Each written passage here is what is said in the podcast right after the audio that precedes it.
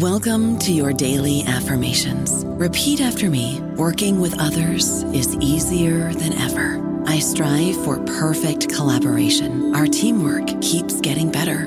Yeah, affirmations are great, but Monday.com can really get you the teamwork you desire. Work together easily and share files, updates, data, and just about anything you want all in one platform.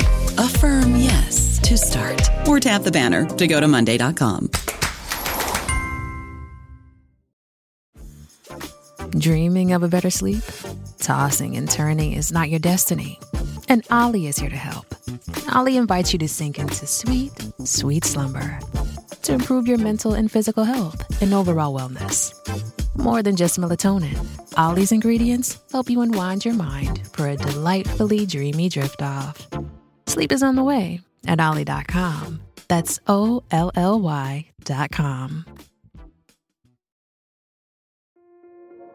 This episode is brought to you by Kia's first three row, all electric SUV, the Kia EV9, with available all wheel drive and seating for up to seven adults. With 0 to 60 speed that thrills you one minute and available lounge seats that unwind you the next. Visit kia.com slash EV9 to learn more. Ask your Kia dealer for availability. No system, no matter how advanced, can compensate for all driver error and or driving conditions. Always drive safely. Welcome to the New Books Network. Hello, and welcome back to New Books in Environmental Studies, a podcast channel on the New Books Network. I'm Brady McCartney, your host today. I'm honored to be joined by Gavin Van Horn, co editor, along with Robin Wall Kimmerer and John Hausdoerffer of Kinship Belonging in a World of Relations, published in 2021 by the Center for Humans and Nature. Gavin is the creative director and executive editor of the Center for Humans and Nature. Gavin Van Horn, welcome to the podcast. Thank you, Brady. All right. Um, so to start, uh, if you could just tell us a bit about yourself, your background, um, the work of the uh, Center for Humans and Nature, um, and how you became interested in this topic. Sure thing. So, um, well, my background intersects with yours in a way, Brady. Um, we were both in the Religion and Nature program at the University of Florida.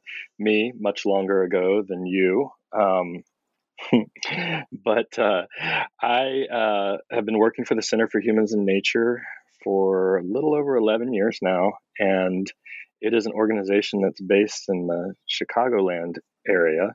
And it has a focus on the environmental humanities, environmental ethics, and really about asking the big questions of what it means to relate and relate well to the more than human world. So um, it's really diving into these these ethical uh, questions that people may have about our relationship to the natural world, and it tries to create a platform that is a you know a circle of conversation between experts and activists and artists, poets and writers. And so it's very interdisciplinary, even transdisciplinary by nature. And um, unlike academic institutions, it also really tries to be accessible. Um, I often tell the people that I uh, work with when I have my editorial hat on, um, people that contribute to our books, one of my first things to offer them is tell a good story. Um, because what we're trying to invite really from anybody that comes across our work is we're trying to engage their empathic imaginations to see themselves in the stories of others. And that doesn't just include human others, that includes our many, many non human uh, other kind that we share this planet with. Uh, was there another part of the question that I didn't address? Yeah, just um, so, we're talking about kinship. Um, we are talking about a five volume uh, series on kinship. So, uh, how did you become interested in this broad topic of kinship? So, I think for me, it began with um, an event. I actually, I'll go back a, a tiny bit further than that um, because again, it connects a little bit to your story in that I first read a scholar named Graham Harvey who wrote a book called Animism. uh, in which he talks about the various animisms uh, in the world, um, not just as a past artifact, as or as a something that uh, is often framed in the religious context as a sort of Uh, something that's been sort of supplanted by monotheism or polytheism. You know, animism is kind of the you know in old scholarship and late 19th century scholar, maybe early 20th century as well, there was a kind of idea that there was a progression beyond animism, that animism was tied to indigenous cultures and they had all kinds of false beliefs and it worked with it worked for them at the time, but we've since moved beyond that. I'm of course generalizing a little bit here, but Harvey's efforts were to reclaim that term um, and that practice, that way of life, as something that was not uh, not something that was sort of uh, uh, you know archaic or or quote unquote primitive, but actually uh, a very viable way of interacting and engaging with the world. Um, not only for indigenous persons, but for also in many, many modern movements. And one of the terms that he uses in his book, one of the things that he emphasizes is that is characteristic of an animistic relationship to the world is the idea that there are other than human persons in this world. So the concept or the category of personhood is much more expansive than simply being confined to human beings or to Homo sapiens.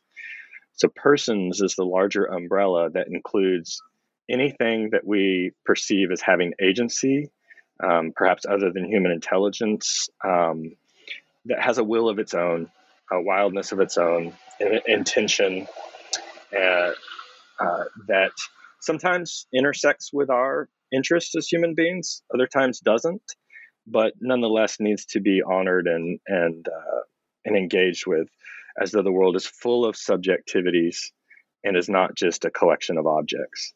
And so I think that larger framing of personhood really struck home with me. Really um, something I identified with personally, um, and also something that kind of tweaked the lens with which I was uh, viewing uh, the way that other people uh, interacted with the world.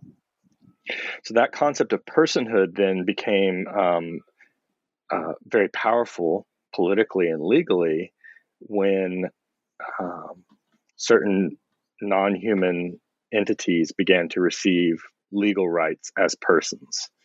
Um, and I'm thinking in particular here of something that happened quite recently, and that's in 2017, the Whanganui River in Aotearoa, New Zealand, um, was granted the rights of uh, personhood uh, that was legally designated a, li- a, living entity to which um, the people of New Zealand and the Maori people that were the stewards of that watershed had uh, particular responsibilities to to make sure that it wasn't um, not only to make sure that it wasn't defiled, uh, that it wasn't polluted, uh, that it wasn't mistreated, but that it was um, honored and lived with in in terms of uh, a reciprocity, you know, uh, an entwining of cultural and ecological um, lifeways.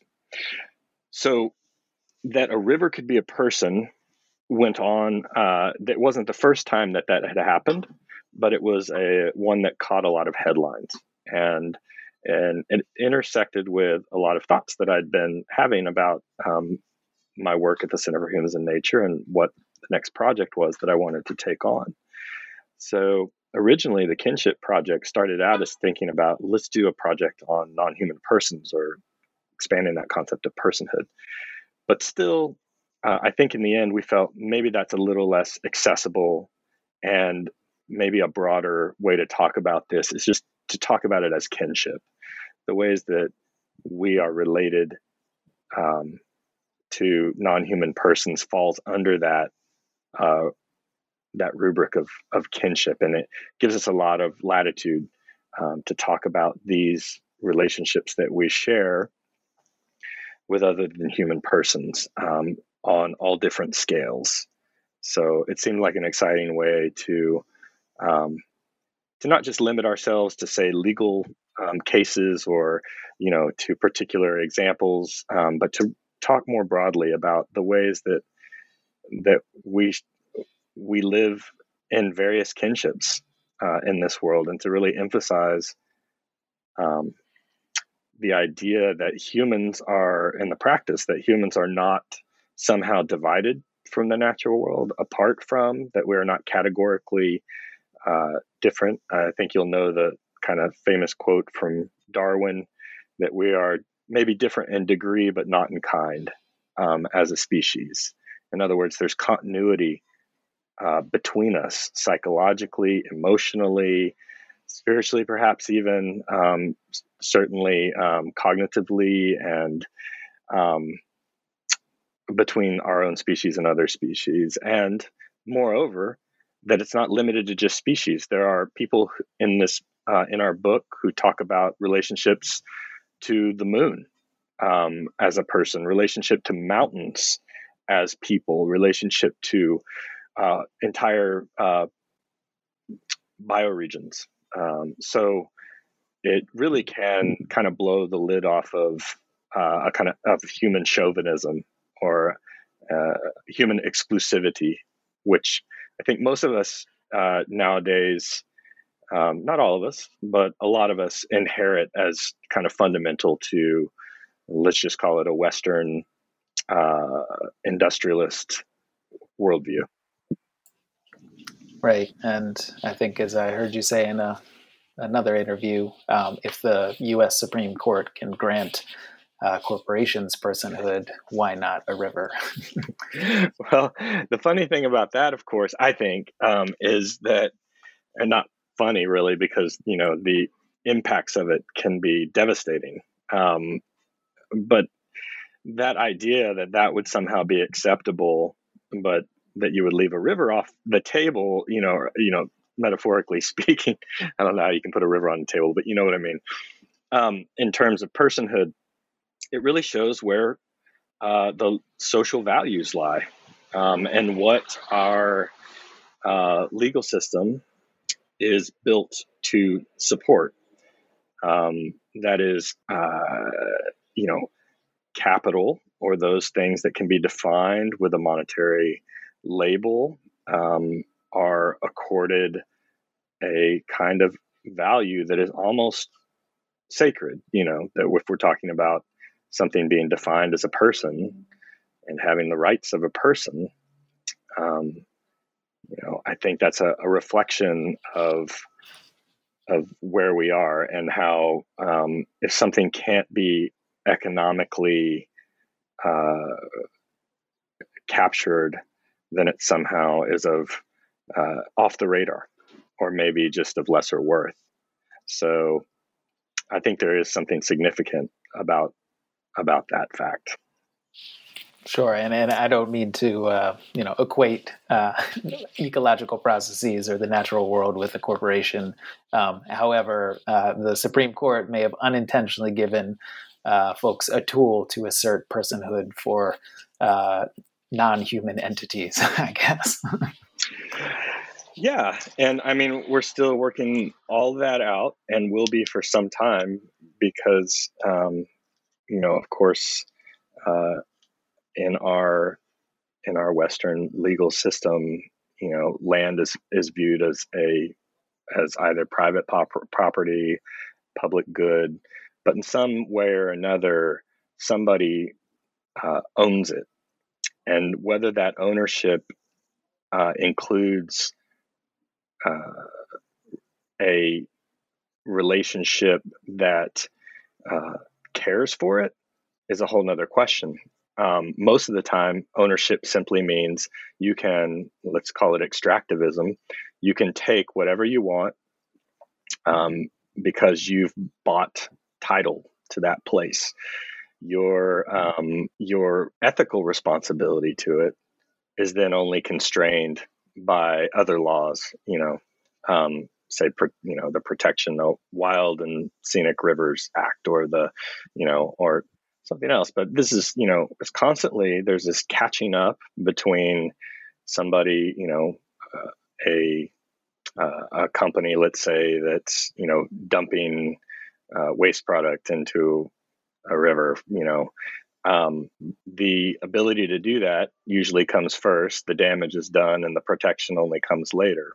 And again, to circle back to where what we were talking about before, I think it's reflective of that idea that the earth, uh, lands, waters, airs are simply kind of common area into which you can you you don't have to have a relationship to it unless it's you know it's just one of a kind of cast off relationship you know consequences be damned.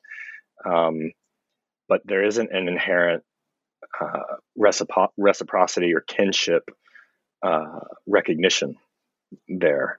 So i think that's really the, the kinds of alternative stories that we're trying to hold up here is that while that might be common while that might be familiar to us this, these books, this series of books, show that there are many, many alternative narratives that might have been suppressed, that might have been actively um, discarded or or tamped down, um, but they're out there. These stories are there. These different ways of being, these different ways of of being kin and honoring the other um, the other living persons that we share this world with. All right. Um, so before we go any further, we should probably define a couple of key terms. Um, so we've used kinship a fair amount, uh, a term we haven't yet used, kinning. Um, so maybe you could define those two and then describe uh, perhaps an experience um, you've had where that you would describe as kinning. Hmm. So first with uh, with kinship, I mean, it, it is what it sounds like that we are related. We are relatives um, as as earthlings with other earthlings. Um, and I think that maybe the common way of thinking about kinship, just this sort of um, let's call it conventional or familiar way mm-hmm. um, that probably most people think of kinship is they usually just think of their immediate families or maybe their extended families like oh my second cousin is i'm kin you know what we're saying is that no um, it's not just a matter of uh, immediate genetic relations that kinship is um, i've mentioned the word more than a few times i'm sure i will uh, more than a few more and um, you know, the subtitle of the book is Belonging in a World of Relations, right? So um, we're talking about a, a kinship that uh, it can be based on you know uh, sort of genetic you know relations for instance you know this you know we know that we shared 99 plus percent of our dna with um, chimpanzees, for instance. Or as my son reminded me the other day, we share 70% of our genetics with a banana. Um, so um, there is a genetic component, but that's so limiting. Um, the, that kind of biological DNA code. We want to say that relations are built on relating, right? So, what is the quality of our relationships with uh, other species and other and, and the landscapes that we're a part of? So that leads me right into, I think, the idea of kinning, which is uh, a verb. You know, we're talking about we are kinning with the world around us. That's just a way of emphasizing that this is a practice. This is something that um, that that we do through various ways that we build our relationships over time and you know anyone will know the sort a sort of analog you know when we think about our most intimate relationships. Like if we're in a long-term partnership or or marriage you know things are much different 20 25 30 years down the line than they are when we first start you know uh, uh, first see somebody from across a room right? And so these relationships are built over time and um, and that means time spent um, with, intentionally with with others. And and there are all different kinds of practices. In fact volume five of the series is entitled practice um, because we wanted to offer up some of the ways that various people find that they can uh, that these practices of connection that they participate in and, and the ways that we can um, begin to sort of break through that idea that the world around us is just a scenery or a um, kind of a stage set for human action, you know, a play of some kind that we're just walking through. And then, you know, no, these are uh, living energies, living entities that, uh, living subjectivities that we are in the midst of. So, how can we become better kin? I think is a really strong question that runs throughout the series. I would agree. I, I think that is that is one of the core questions. Um, so, as, as you mentioned, as I've mentioned, this is a five volume series. This is a very ambitious work. Um, you've divided the volumes into planet, place, partners, persons, and practice. Obviously, uh, a lot of p words, some alliteration, perhaps. yeah. Um, but but maybe you could explain the significance of these categories. Like, why did you choose them? Were there alternatives you considered? Um, I, I assume these were pretty intentional choices. Yeah, they were, and it emerged kind of organically. I mean, the idea that we connect as kin at different scales is there to begin with. And what I mean by scales, I mean, you know, from the macro to the micro, right? So from the cosmic, you know, in the sense that, uh, you know, as, as Joni Mitchell said, we are stardust, right? Um, uh, or Carl Sagan probably said it first. I don't know if he did actually. Maybe he did. Um, we can give them both credit. You know, we can give them worthy both credit. credit. for a variety yeah, of reasons. That's right. Yeah, one in a more poetic way, uh, you know, but um, but you know, this idea that we are of the same elements, you know, that we, we're of the same stuff. You know, let's start there. Like this you know the, the, the notion that we're so divided or we're so different as human beings um, uh, from other forms of life you know um, so let's start with the macro let's look at the ways that you know we're influenced by that we're you know at least on this planet we we share a sun we share an atmosphere we share you know um, a night sky um, what are the ways in which you know on that sort of scale we can we can consider ourselves kin and then from there, from the macro, we sort of went step down a level for each volume. You know, we have place, and that's the bioregions, the watersheds that that we find ourselves a part of. Um, very important um, to uh, to giving uh, to informing us about um, what we're related to and how um, how our regions affect us. And then we you know we we went down a scale or down a step into partners this these interspecies relationships these these relationships that that we have with other of our fellow earthlings um, and then from there to persons really getting into kind of the um, both the human psychology of but also you know acknowledging the particularity like we're not equally kin with all other creatures. There are some creatures that we have very special and particular relationships with, and that goes for whole cultures. Who, you know, uh, if you think about totem species or you think about cultural touchstones, uh, uh, species that are in the mythology or the origin stories, the cosmologies um, of of indigenous folks or non-indigenous folks, for that matter. Um, but also on a personal level, like we might develop a relationship with a particular species, even an individual in a particular species, say a crow that comes to visit our, you know, balcony. Um, and those that's an important scale to consider because in some ways those are the those are in some ways the least abstract you know the uh, and potentially the most meaningful and inform how we view other species um, outside of that individual. And then the practice volume was really a way to, to bring it down. If we, you know, started with the cosmic, then to say, you know, well, what happens with our feet and our hands? You know, where do we, where does our skin meet the earth's skin? Um, and how do we cultivate these relationships more intentionally? Um, so but you asked like did these kind of were these there from the beginning and they weren't there from the beginning because at the beginning we just thought we were going to do one volume on kinship we just thought you know we'll get together you know say 20 or so contributors maybe a couple more and we'll do this volume on kinship and uh, over time uh, you know robin wall kimmerer and john hausdoerffer as my co-editors they brought people into the mix I continue to reach out to people. The people I reached out to put me in touch with other people.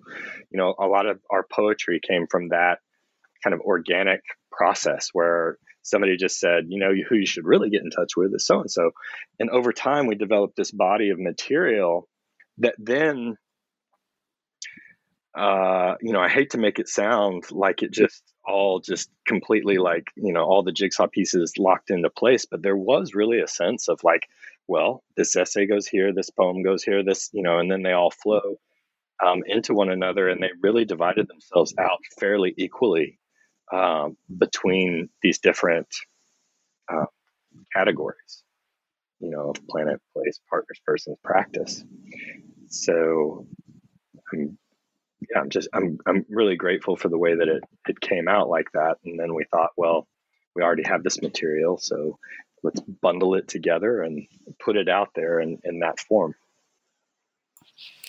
Yes, well, uh, quite a few contributors, um, as you said, uh, poets, scientists, um, scholars of all backgrounds um, novelist, Richard Powers, of course, uh, worth sure. mentioning that you have him, but also uh, our current poet laureate, Joy Harjo. so, yeah, yeah, quite a few people who I think uh, are entry points for lots of different uh, kinds of readers, maybe folks who might not be as familiar with uh, some of the academic literature, and that's just fine because the poetry stands out uh, as much as anything. Um, so, so well done in presenting, I think, many different takes on kinship. Um, you mentioned uh, Robin Wall Kimmerer, obviously one of your co-editors. Um, so central to this book um, is this notion of ki um, that she brings up in her essay. I think you bring it up in your intro essay. Um, and also uh, Enrique Salmon's notion of uh, kincentric ecology. Um, could you just describe um, those two concepts, those two notions, um, and why they were important sort of connective threads within, I think, all five volumes? Yeah, absolutely. So, Robin wrote a piece uh, that appeared in Orion magazine, but I think it also, I don't know if it originally appeared in Braiding Sweetgrass or if it was the other way around, but it's um, a chapter called The Grammar of Animacy. And in that, she talks about how in her native Potawatomi language, um, there are a lot of things that in English are nouns, but in in uh, Anishinaabe uh, are verbs. And so I can't think of. I, am going to get this example wrong, but you know, say like we look out and we see, uh, you know, a, a bay, a body of water, and we call it a bay. We, you know, it's it's it's uh, a noun. It's just a body. There's another noun of water, another noun. Um, and she said, Well, no, in, in my language, that would be, and I, I'm making this up. You'll have to go back and read the essay for yourself. But it's something like, you know, the wind whips through uh, the water, uh, you know, or something like that. It has a much more active presence. Uh, so it's not a noun it's a verb it's it's moving it's it's there's uh, oftentimes intentionality um, buried in the in the, the the words and the terms the phrases that are used. Um, another good sort of touchstone for this would be keith basso's work right? Wisdom sits in places. Um, so this is not uncommon uh, to indigenous languages. And so robin proposes that one of the problems with the noun heavy uh, English language is its use of pronouns. That we can, we often, you know, I won't put you on the spot, you know, um, but, but say you see a bird flying through the sky, you might uh, turn to a friend and say, "Wow, look at that bird! Isn't that isn't that cool? Um, uh, what is it? Oh, well, I think it's a you know red-tailed hawk." You know, I, from here, that's what it seems like. Oh, is that what it is? Well, each time you're calling it an it, right? uh, and it is uh, our pronoun in the English language that you know usually describes an object, and it's very very common for not just plants or you know or landscapes or whatever, but you know for other uh, non-human animals uh, to be called it. You know, um, in fact, I probably think that that that's uh, I'm assuming that that's still, you know, the the convention in in almost all scientific work, right?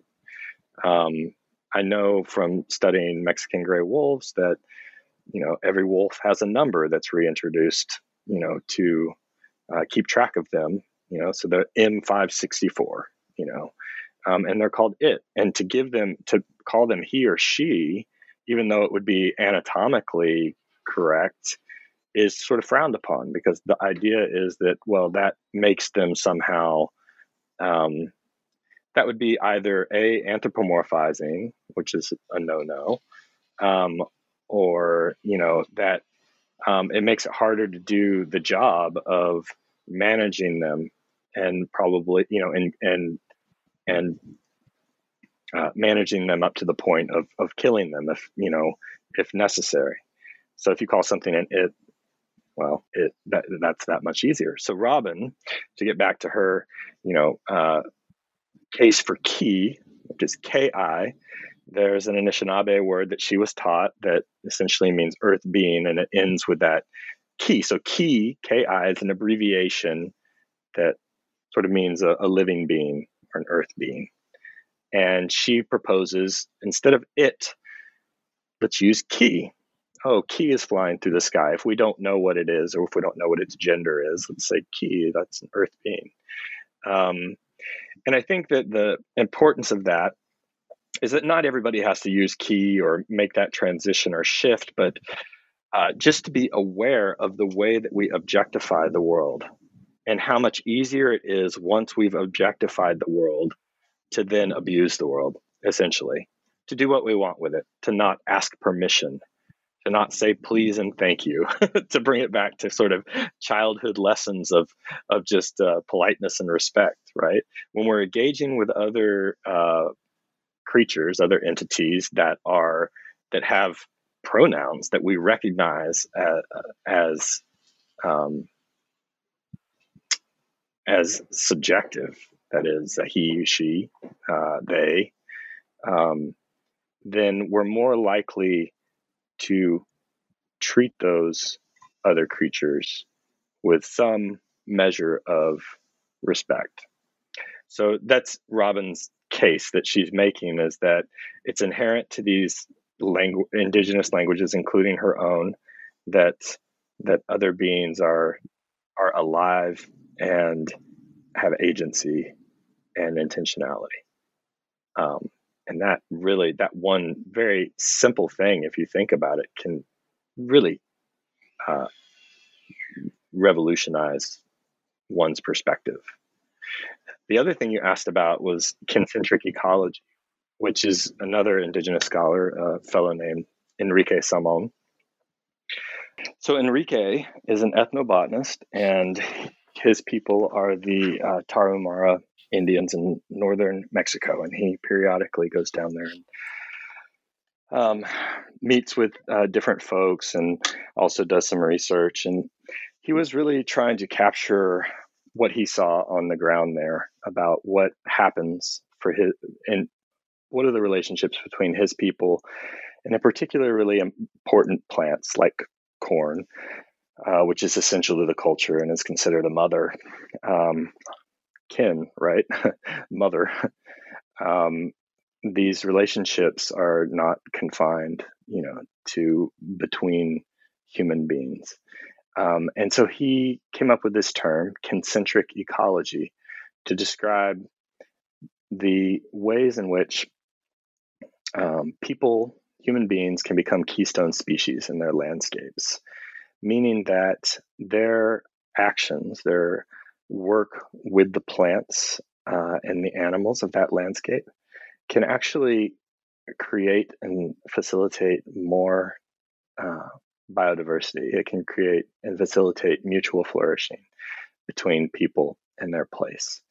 And this is um, this has been shown in many many different places. But this, capturing this by saying it's a concentric ecology is a way of saying that that these relations, the way that people feel themselves to be relatives to these plants and animals, and the way that um, in their mythologies, their cosmologies, their cultures, their stories, that these uh, are recognized and known as relatives, and they're related. In Enrique's case, they're related sometimes to even specific points of the human developmental and, and growth. You know, say childhood, puberty, uh, adulthood, old age. You know, there are different plants that correspond to these times.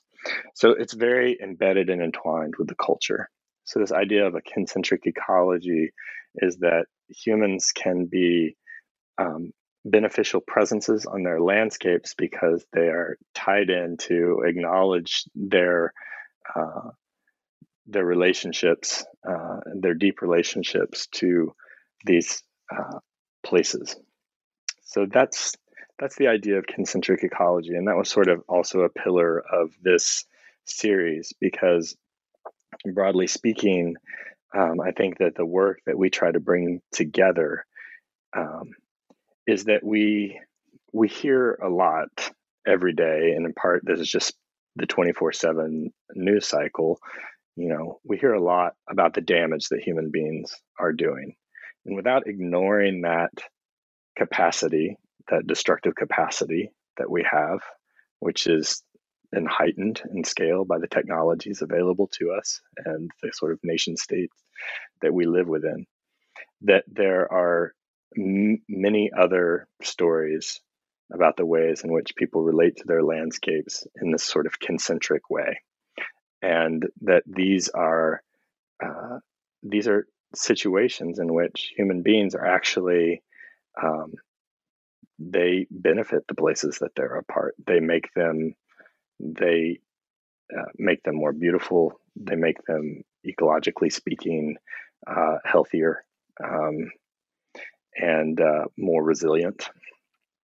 And so that uh, the idea then is that that we, um, if we are adapted to our places, and if we are relating well to our more than human kin, then we can actually create flourishing where we are.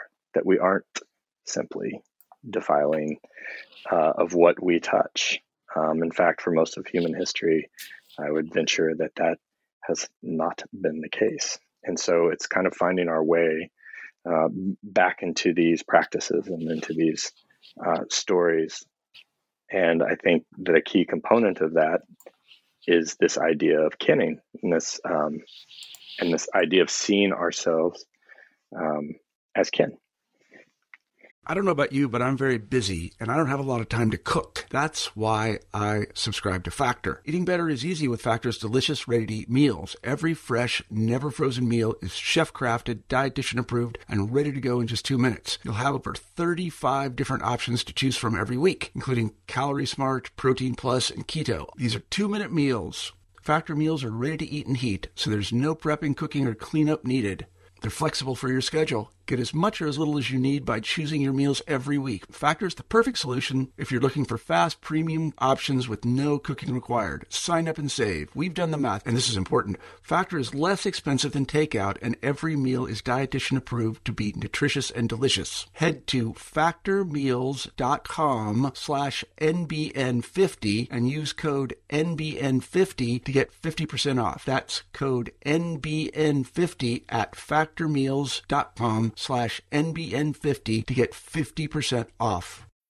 Making everyone happy on vacation isn't easy, but you know what is? Going to Aruba. All you have to do is walk out your door to find pristine pools, relaxing white sand beaches, and an island teeming with outdoor activities that'll put a smile on any face. You won't just feel great, you'll all feel great, filled with a calmer, more peaceful vibe that radiates Aruba's warmth. And the best part is, it never fades. That's the Aruba effect. Plan your family trip at aruba.com. This episode is brought to you by Visit Williamsburg. In Williamsburg, Virginia, there's never too much of a good thing. Whether you're a foodie, a golfer, a history buff, a shopaholic, an outdoor enthusiast, or a thrill seeker, you'll find what you came for here and more. So ask yourself, what is it you want? Discover Williamsburg and plan your trip at visitwilliamsburg.com. Um, so, a, a related question. uh, so, we are speaking, I guess it's November 12th, 2021. Um, we are on the back end of another spike in the COVID 19 pandemic. Um, the COVID 19 pandemic makes some appearances in these volumes. Uh, so, I, I guess my question is in a hopefully at some point we're in a post COVID 19 world um, at least in the way that we've been experiencing it. It may linger. Um, but uh, like, how, how can we encourage, if, you know, assuming we want to encourage kinning, like, how can we encourage kinning, whether it's in the workplace, whether it's in, you know, our relationships um, with the natural world or other species? Um, are there are there sort of new possibilities um, that you or any you know particular contributor um, sort of identified or has identified since the publication um, for how we can sort of embrace this idea of kinning, um, especially at this sort of time of global transition. Yeah, I'm, I'm thinking of uh, an article that was sent to me the other day by Braun, in fact. Um, it was about Singapore. Um, and I don't know a ton about Singapore, but I know that they've, as an urban area, they've tried to uh, incorporate uh, green buildings, green walls, um, you know, restore their um, their parks and green spaces, um, really kind of weave into the fabric of the, you know, sort of the, the call it the gray infrastructure, you know, weave the blue and the green uh, in as well and I think it's uh, I have to double check on this, or or you might um, double check. I, I want to say it's otters, um, that river otters, that are have taken a, a little bit of advantage of this. Um, that their numbers were down for a while, and now they're rebounding and rebounding to such a degree that you know people are following their different family groups on uh, Facebook, like they would the Lannisters uh, on Game of Thrones, you know, or you know, like the different the soap opera of otter life. Um, I guess I'm reminded of that um, because uh, in in some cases, uh, well, I think in in in in so many cases, really, uh, you know, I mean, one of the incredible things about COVID. I don't know what I would have done if it would have been you can't go outside. but um, in in fact, you know, as long as you were socially distanced, you know, that was the sort of safe place to be, um, to breathe, as long as you had the elbow room to do so. Um, and you're right that uh, you know it's a it's a shock to uh, sort of business as usual.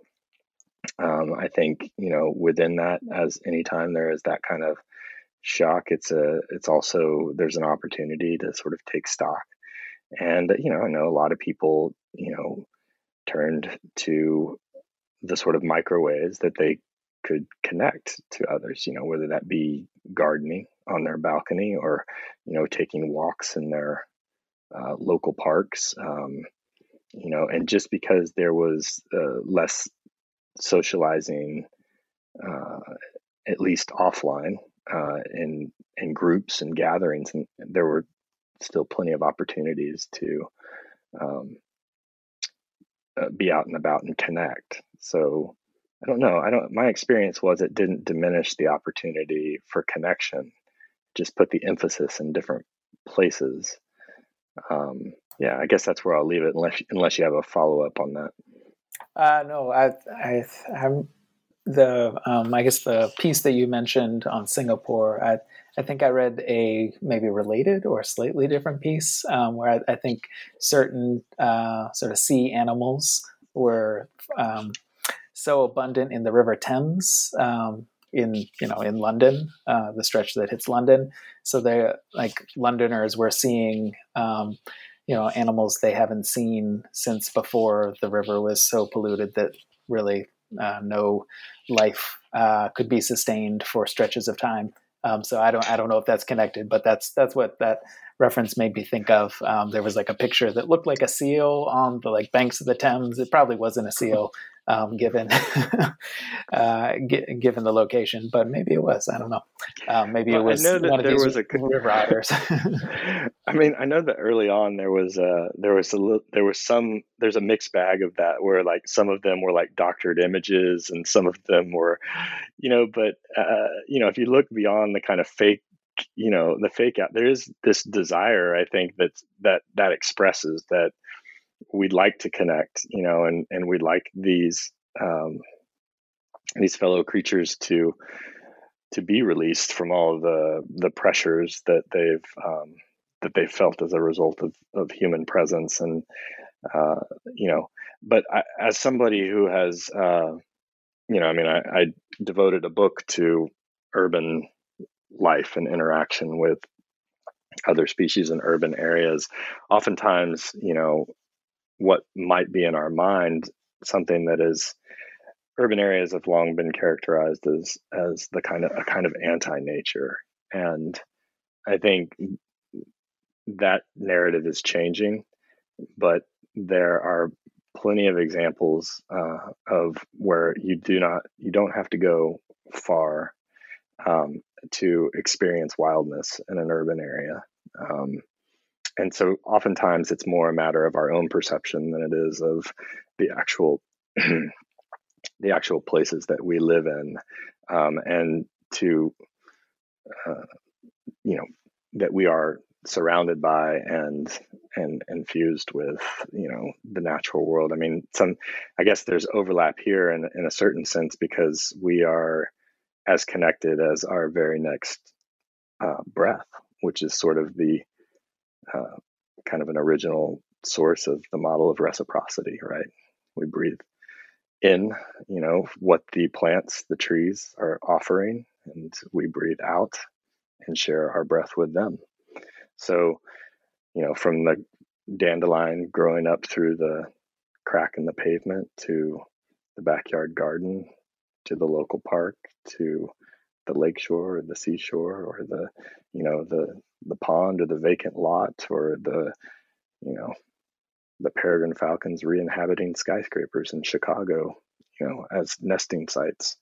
You know oftentimes it's more a matter of of us i think opening our eyes to those experiences. And uh, it's kind of uh, there's sort of a positive feedback loop in that the more we open ourselves the the more we end up seeing and the more we end up seeing the more we open ourselves. So Sure. Um, so you uh, uh, have anticipated uh, my next question. Um, I, have previously listened to a New Books interview of yours uh, with your co-editor uh, John Hausdoerffer on your book on wildness. Um, so I like clearly there's some connections that you've already highlighted between this book on kinship and your previous book on wildness, but I don't know if there's anything else uh, you want to say about it. It's it's not lost on me that um, you know this this argument that I think you are sort of a part of um, is connected back to this you know William Cronon essay. I would argue at least um, the trouble with wilderness, and and I think you know that essay has been used in some unanticipated ways. But I think you are part of sort of the the pushback with Cronon that wildness is all around us. Wilderness, as like legally defined, may not be, but like wilderness in sort of a broader sense, um, absolutely is. If we care to look at it if we, you know, don't sort of pave over it. So, any connections between kinship and wildness you would like to highlight that you haven't already? Yeah, just that. Um, well, sort of uh, along the lines of, of what you uh, what we were talking about earlier, though in a slightly different context. Context, you know, I'm going to go back to that phrase, a difference of degree and not of kind. Um, in other words, a difference in quantity or depth of experience, but not necessarily in quality of experience. In that, um, when we did the book Wildness, we said, you know, um, that wildness is on a continuum uh, from the most densely populated areas to those areas that, as you say, are zoned as wilderness areas that are very um, sparsely populated, if at all, by human beings, um, depending on sort of their legal designation and what's allowed to happen there. And so I think the tendency is to think, oh, well, you know, I want to have a quote unquote nature experience. So I better get my car and drive outside of the city limits, uh, preferably into one of these sort of monumental, um, you know, jewels of the national park system, like a Glacier National Park or a Yellowstone National Park. And that's where I can have a true nature experience. And we wanted to say, well, that's part of the continuum. That's that's you know part of, and there are different experiences to be had there. You know, when you're overwhelmed by a you know thousand foot cliff face, you know, with a waterfall pouring off of it into you know a beautiful you know uh, lake below or something, um, as opposed to you know when you're walking down uh, city al- uh, city alleyway. Um, but the city alleyway is also part of the continuum, in that there is wildness all around. If we define wildness as a process, a sort of uh, uh the land's uh, the will uh, that's connected to it etym- etym- etymologically speaking, that wildness, you know, is about will, will Dior. Um, and that is a process that's a part of us, like literally a part of us. Like our gut microbiomes are wild universes um, that are are you know are now being studied. Um, you know, and many connections being made between gut health and and all the microbes that live within us, and uh, and our brain health, our psychological health. Um, and so it kind of circles back to the idea that we divided these kinship volumes by scale, you know, from the cosmic, you know, on down through various scales. Um, and in the same way, there's a uh, maybe a parallel there with the idea that wildness as a as a quality, as a as a as a part of the land's will, crosses whatever landscape we're in. And so it's a matter more of attuning ourselves to those instances of wildness. And if we can, encouraging them. I'll give you an example of where I, something I talk about, which is um, in the Midwest, you know, there's like 0.01% of the prairie that was originally, you know, there, the tall grass prairie. And um, there's a lot of uh, you know i mean illinois itself is is the motto is the prairie state which is kind of embarrassing now given how little prairie there is uh, left but at the same time there are these uh, restoration projects where people are um, reseeding you know the prairie they're reclaiming lands or building on what remnant prairie is left to expand that um, growing the seeds to be cultivated again into those areas, or sometimes just allowing the land to again uh, be what it be what it was. Uh, uh, you know, sort of related to what we were talking about before. Once the pressures of pavement and um, and and other you know anthropogenic uh, sources are re- removed, what does the land want to be? What does it want to do? And how do we align ourselves with that that will? How do we listen deeply to that? How do we um, become conversation partners rather than monologists when we're interacting with the land? And so it doesn't mean always having the answers, but it means going in and, and listening as though there's agency there that needs to be heard. And that is that is wildness. That's tuning into wildness. What does this place want to be given the chance? Um, so that's you know something that we certainly wanted to lift out in that book that wildness was about depth and place but it was also across a continuum and that we didn't have to um, that part of thinking of nature as always out there somewhere else always um, kind of in these monumental landscapes actually can inhibit the way that uh, we think of humans as um, able to be part of their places.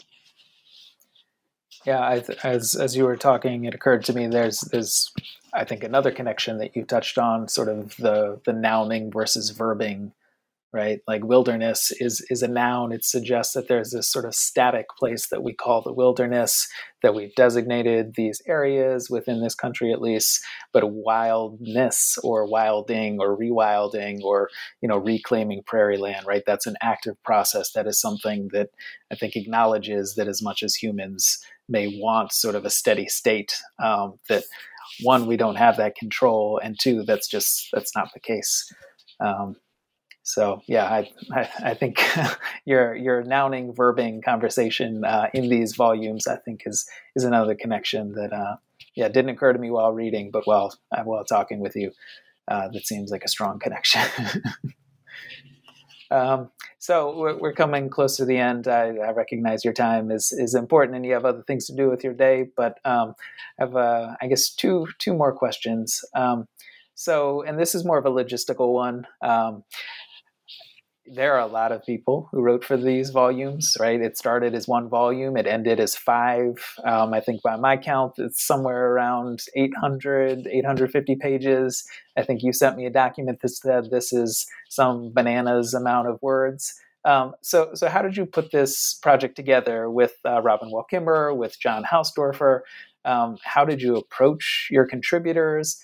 And like, what was your ask of them right? Was it simply, hey, can you write something about kinship? Or was there something more specific that I think led to this, what I would say is like a creative burst um, of this, you know, collective mosaic that I, I, think really works together and the pieces work really well separately? So I'm glad you asked that. One of the nice things um, about working for an organization like the Center for Humans and Nature is that we're able, at least in pre-COVID times, we were able to get people together um, for meetings on occasion uh, when we were beginning a project like the Kinship Project. And so it started out fairly modestly. You know, I think we had 15 to 20 people that we that were able to come and meet as a group for a couple of days. And in part that was just to share ideas, um, you know there's a little bit of sharing kind of methods you know what do we think would be the best format to get this out into the world you know? Um, you might know that we also have a a radio show associated with the kinship books. Uh, we also have an online art gallery that has just been released um, in the past few months. Um, so it's kind of a multi-dimensional project but it started with a, a kind of core group of people. And then you know based on what they suggested, who they suggested, what topics they were keenest to, to want to focus on. Uh, we moved from there. And um, yeah, there are, uh, one of the things I'm really proud of of these books is the way that we were um, able to get an international group of contributors. Um, a few, a couple of people from India, New Zealand, Australia, Germany, the UK, um, and just a wide uh, diversity of people. So, um, topically, you know, sometimes we knew kind of what hole we wanted to fill, but other times it was more a matter of we knew what person we wanted and knew that they would tell an interesting story no matter what they were writing about. And you asked about, you know, what kind of framing did we give folks? And so the easiest thing to do is just look on the back cover of each volume because each of the volumes has a framing question on the back. And essentially, that's what we would ask uh, our contributors. So, just to give you an example, I happen to have the volume three partners uh, in my hands. And the framing question was how do cultural traditions, narratives, and mythologies shape the ways in which we relate to other beings as kin or not? How do these relations between and among different species foster a sense of responsibility and belonging? So, by framing it as a question, you know, our contributors could mull that over, see where that intersected with their own work, um, their own experiences, and then as editors, you know, we would um, sometimes work with people to uh, think about what might be the most relevant or the most exciting uh, piece that topic that they wanted to write about. But other times you know we left it in the hands of contributors to write their story and then um, we'd see it on the other side and you know figure out if it did fit in the volume we thought they were going to fit in or if we should shuffle things around a little bit you know all that kind of kind of fun stuff. Um, but overall just super super pleased with the the breadth and the range of of creativity and and the different ways that people approach this same you know word and topic uh, from so many different angles. And hopefully that gives the readers of these volumes a way to see where that intersects with their own life or what that shows them that they hadn't even thought about before. Great. Thank you. Um, as i've said on previous podcasts uh, often we talk about books, but we don't actually hear language from the books that we've uh, discussed. um, so uh, I've, I've asked you if you would uh, to read, I guess, the opening paragraph and the last two paragraphs of your introductory essay um, of volume one. I think it sort of sets the table for what follows. Uh, so thank you. Okay. Sure thing, Brady. All right. So this introduction is called what we've been talking about kinning, introducing the kinship series. The lines hung lightly suspended in midair, twinkling, illuminated from within, then vanished. I inclined my head. The lines reappeared, seeming to materialize out of emptiness. These weren't merely lines. They were radial strands precisely strung from a central axis, intricately wo- woven. The glow from a nearby street lamp caught within them, revealing a sacred geometry. I leaned closer. With a slight tilt of my face, altering the angle between my eyes and the spider's evening project, the lines alternately disappeared or disclosed themselves. Their creator, deftly putting the finishing touches on this work of body art, was smaller than my thumbnail. Her handiwork sparkled with its own radiance. For a moment, I felt envious, then grateful. The craft on display demonstrated skills of which I was completely and utterly incapable. I drew in closer to get a better look at the stitching, which would likely hang for the evening before being pulled apart by a strong morning wind. Humans will survive and continue to tell our stories if we learn how to live well with our kin. The voices included in these volumes, these webs of words, and the collective wisdom they express, invite us into this kind of kinning. These are the stories of how to listen to voices other than our own. Lean a little closer into the firelight, up on the ceiling of the cave, or near the street lamp, or between branches in the forest, or in the corner of the room within which you are currently reading. A web may be flashing in a flicker of light. That was Gavin Van Horn, co editor of Kinship Belonging in a World of Relations. Uh, thank you, Gavin, uh, for reading and for this interview and for your work. And please uh, thank uh, John Hausdoerffer and Robin Wall your co editors.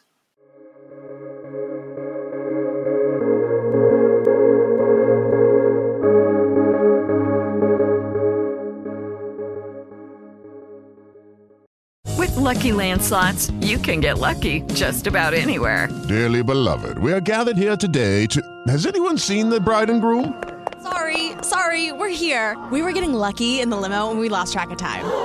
No, Lucky Land Casino, with cash prizes that add up quicker than a guest registry. In that case, I pronounce you lucky. Play for free at LuckyLandSlots.com. Daily bonuses are waiting. No purchase necessary. Void where prohibited by law. 18 plus. Terms and conditions apply. See website for details.